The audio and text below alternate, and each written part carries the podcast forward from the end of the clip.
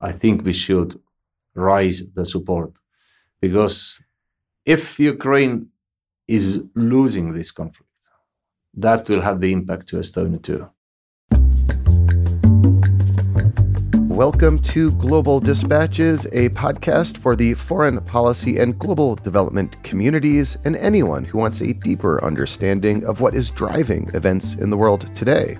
I'm your host, Mark Leon Goldberg. I am a veteran international affairs journalist and the editor of UN Dispatch.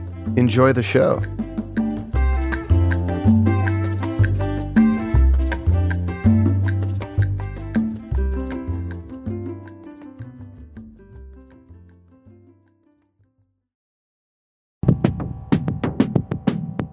I caught up with Estonia's top military commander, General Martin Herem, at the Halifax International Security Forum in November.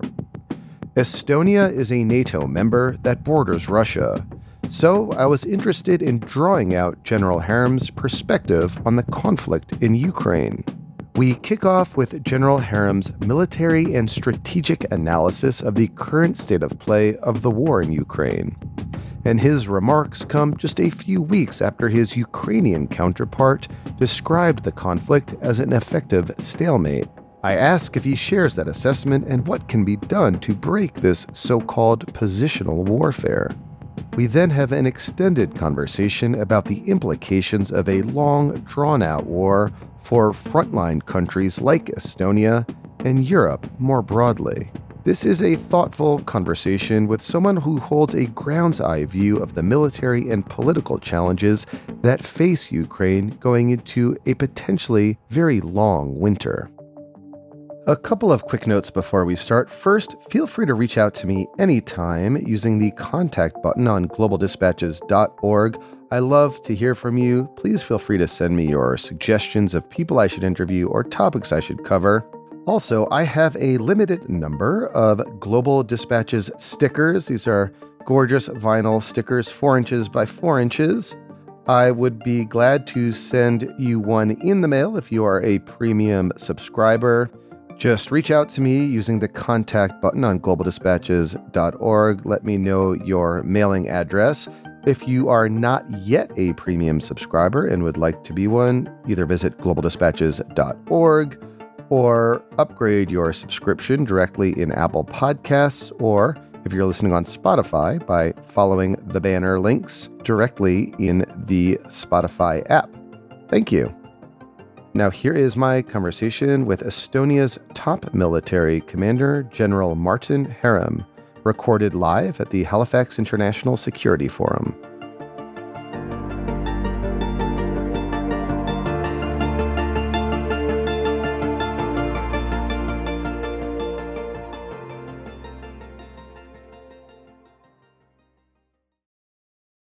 I want to kick off by getting your assessment of the current state of the conflict in Ukraine.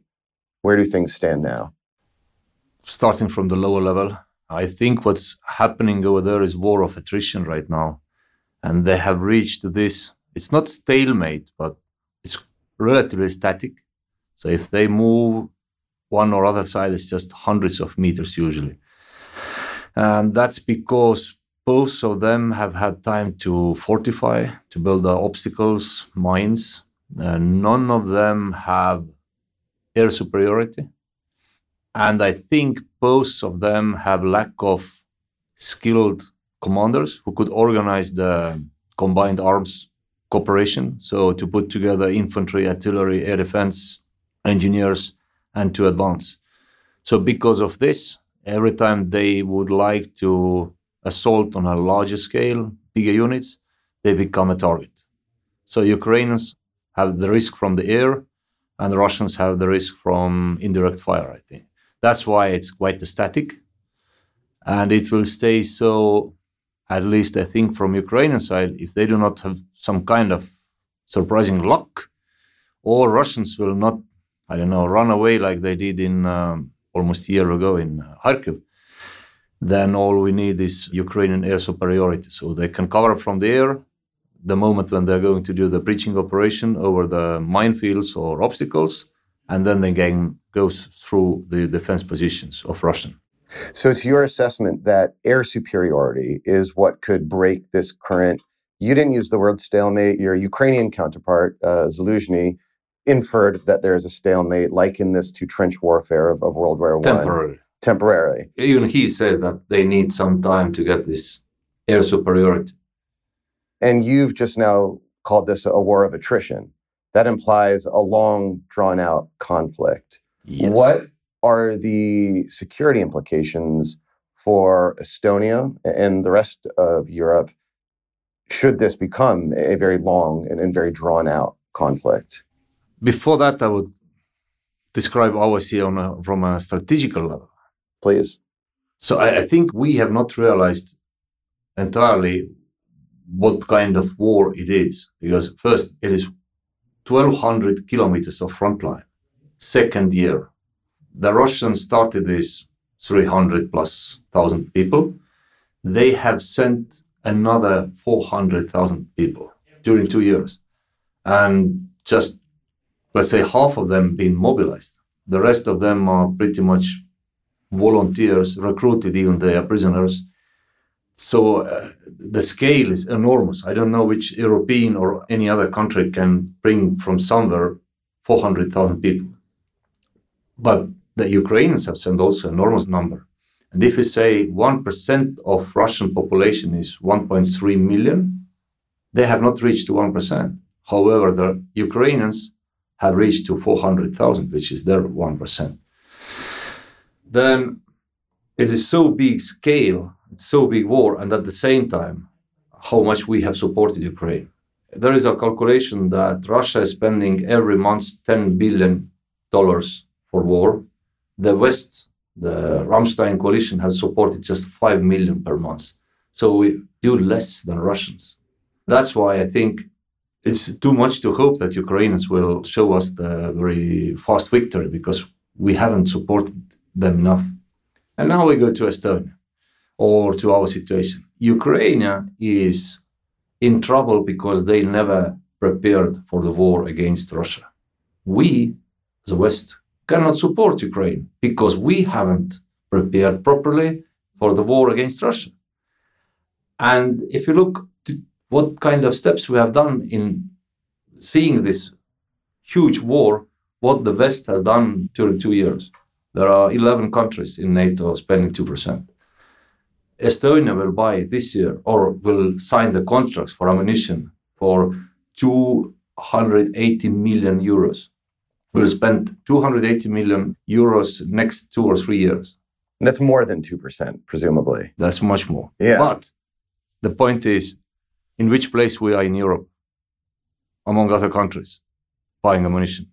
And the answer is, I think it's we are first.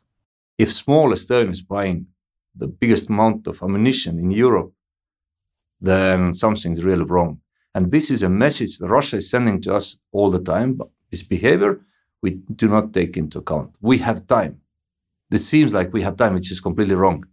So, I mean, if we don't have time, and if this conflict in Ukraine continues to become like a war of attrition and is a long war, what security implications does that pose? Does that threaten Estonia? Absolutely. And how does that threaten Estonia? And how do you see it threatening the rest of Europe? I think doesn't matter how they end in Ukraine, the Russians doesn't matter what kind of victory or loss.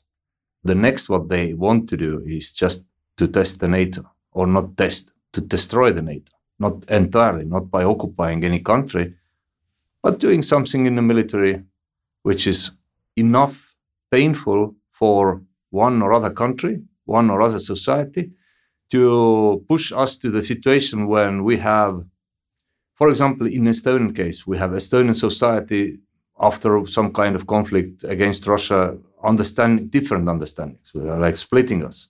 That we prepared enough, we prepared not enough. Why our allies didn't help us? Then politicians will say, "Bloody Latvians, were you? Where we are on the attack, and Americans, and so on." And that's how they destroy piece by piece the NATO actually. And that's what I think they can do. Just maybe one year when they have finished the war in Ukraine, doesn't matter what result. So, part of the reason, and, and the reason I think explicitly given by the Biden administration, why they were reluctant to provide certain munitions and certain types of weaponry to Ukraine earlier on was the risk of escalation. They didn't want to trigger an escalatory cycle that could potentially spiral out of control and make this a bigger conflict no longer contained to Ukraine. I'm really interested in speaking to you as a military professional. If there is an escalatory cycle, what would that look like in practice? Like, what scenarios have you gamed out in terms of what a spiraling conflict would look like? It's a politics, but I think if we think so that we can escalate, then I say NATO escalated the war in Ukraine, which is ridiculous, but we can describe it so. NATO was moving their borders towards Russia, and so that's how they escalated, which is complete stupidity because it's we joined NATO, Estonia, Latvia, Lithuania. Not NATO invited us. We joined NATO because of Russia. And the same is with the Ukraine. So actually, we cannot escalate anything. The Russians will call it escalation, but actually, we do not. We do right thing. We want to be free or we want to support each other.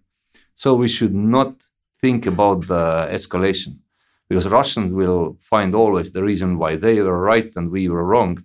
So we should not worry about that. We should worry about our values. Actually, on that question, would you support Ukraine's admission to NATO? Yes and no, because I understand very well that if Ukraine become a NATO member today, then we have to start Article 5. I'm a military person. If my government says go to war, I go to war. But it's just, I want to say that everybody must understand that that means the war for all of us. Today, we are even not ready to support enough Ukraine. Again, just one example. The Ramstein coalition countries' defense budget is 15 times bigger than Russian defense budget. 15 times bigger. However, every month we support twice less than Russia does too. So we haven't showed our readiness to support Ukraine so seriously that they can win the war, free their country, defeat Russia.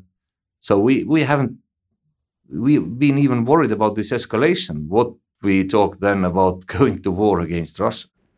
On the Ramstein coalition, this is like the platform in which allied countries bring what they can to support Ukraine based on their own countries' experiences and capabilities and capacities.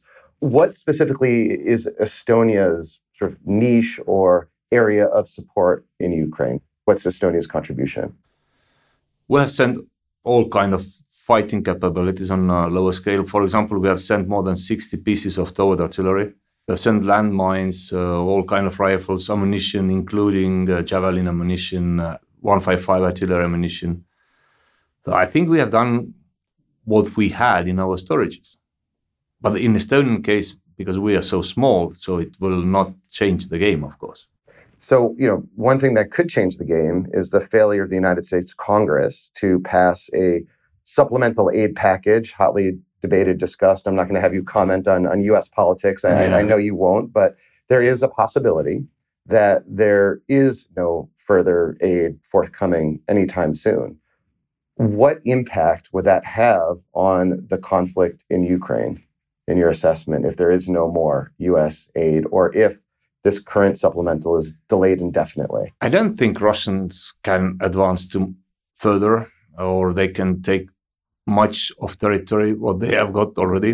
So if Ukraine is missing the support from the West, then I would say we will get the frozen conflict on the line somewhere where they are today. But that also means, from our perspective, a lot of dead Ukrainians. At the moment when the Russians they do not care how much they lose, because that's what we see. I think even if uh, Russians lose two times more than Ukrainians, it's still not enough because they stand it. They may even show their losses as a strength. We can lose, you cannot. So we will continue. Once more, during two years, they have sent 400,000 replacement soldiers. Which country in Europe or in America can do something with this.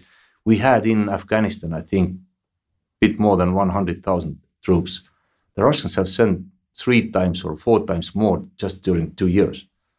And they have lost, obviously, 300,000. Their ability to suffer is not understandable to us at all.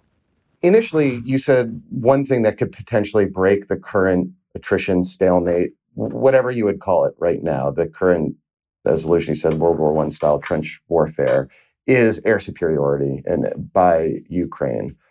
What can be done to accelerate the provision of air power to Ukraine? I think there are some activities already happening, and we may see in uh, in the next two or three coming months some results. I'm talking about F-16 or some other long-range capabilities like Taurus, Scalp, ATACMS uh, missiles. They can change the game, but I think that if West have decided that uh, we do not scare, escalate anything, and we will send this this kind of capabilities over there, then we may see the change. Lastly, is there any other point about Estonia's contribution to this conflict or Estonian security or European security that you'd want to make, that you want to emphasize? Question I didn't ask, but something that's on your mind regarding this conflict? I think we have to do more. Also, Estonia. Doesn't matter how small we are and how much we have done so far, we actually have to do more. We should train more people than we have done so far. So we at least have to continue but we we should also look how we support Ukraine physically with ammunition or whatever. And I think we should rise the support because if Ukraine is losing this conflict, that will have the impact to Estonia too, and psychologically more than militarily and physically. Psychologically, there, there are people who are starting to see that okay, Russia can do, West will not support, and they will transfer it to our situation, they will say, oh, maybe we should not trust NATO at all. Because for simple people, there is no difference, maybe, between us and Ukraine, and we belong to NATO and Ukraine not. They see just how much bigger Western countries are supporting Ukraine. So we must give the example to others, and we have to keep to show the initiative even it's very painful for all of us because I see it back at home how my units are training Ukrainian units and they cannot do what they need to do. They have over hours and all this. But so far, I think we we have this kind of natural support also. General, thank you so much for your time. This was really interesting. Thank you.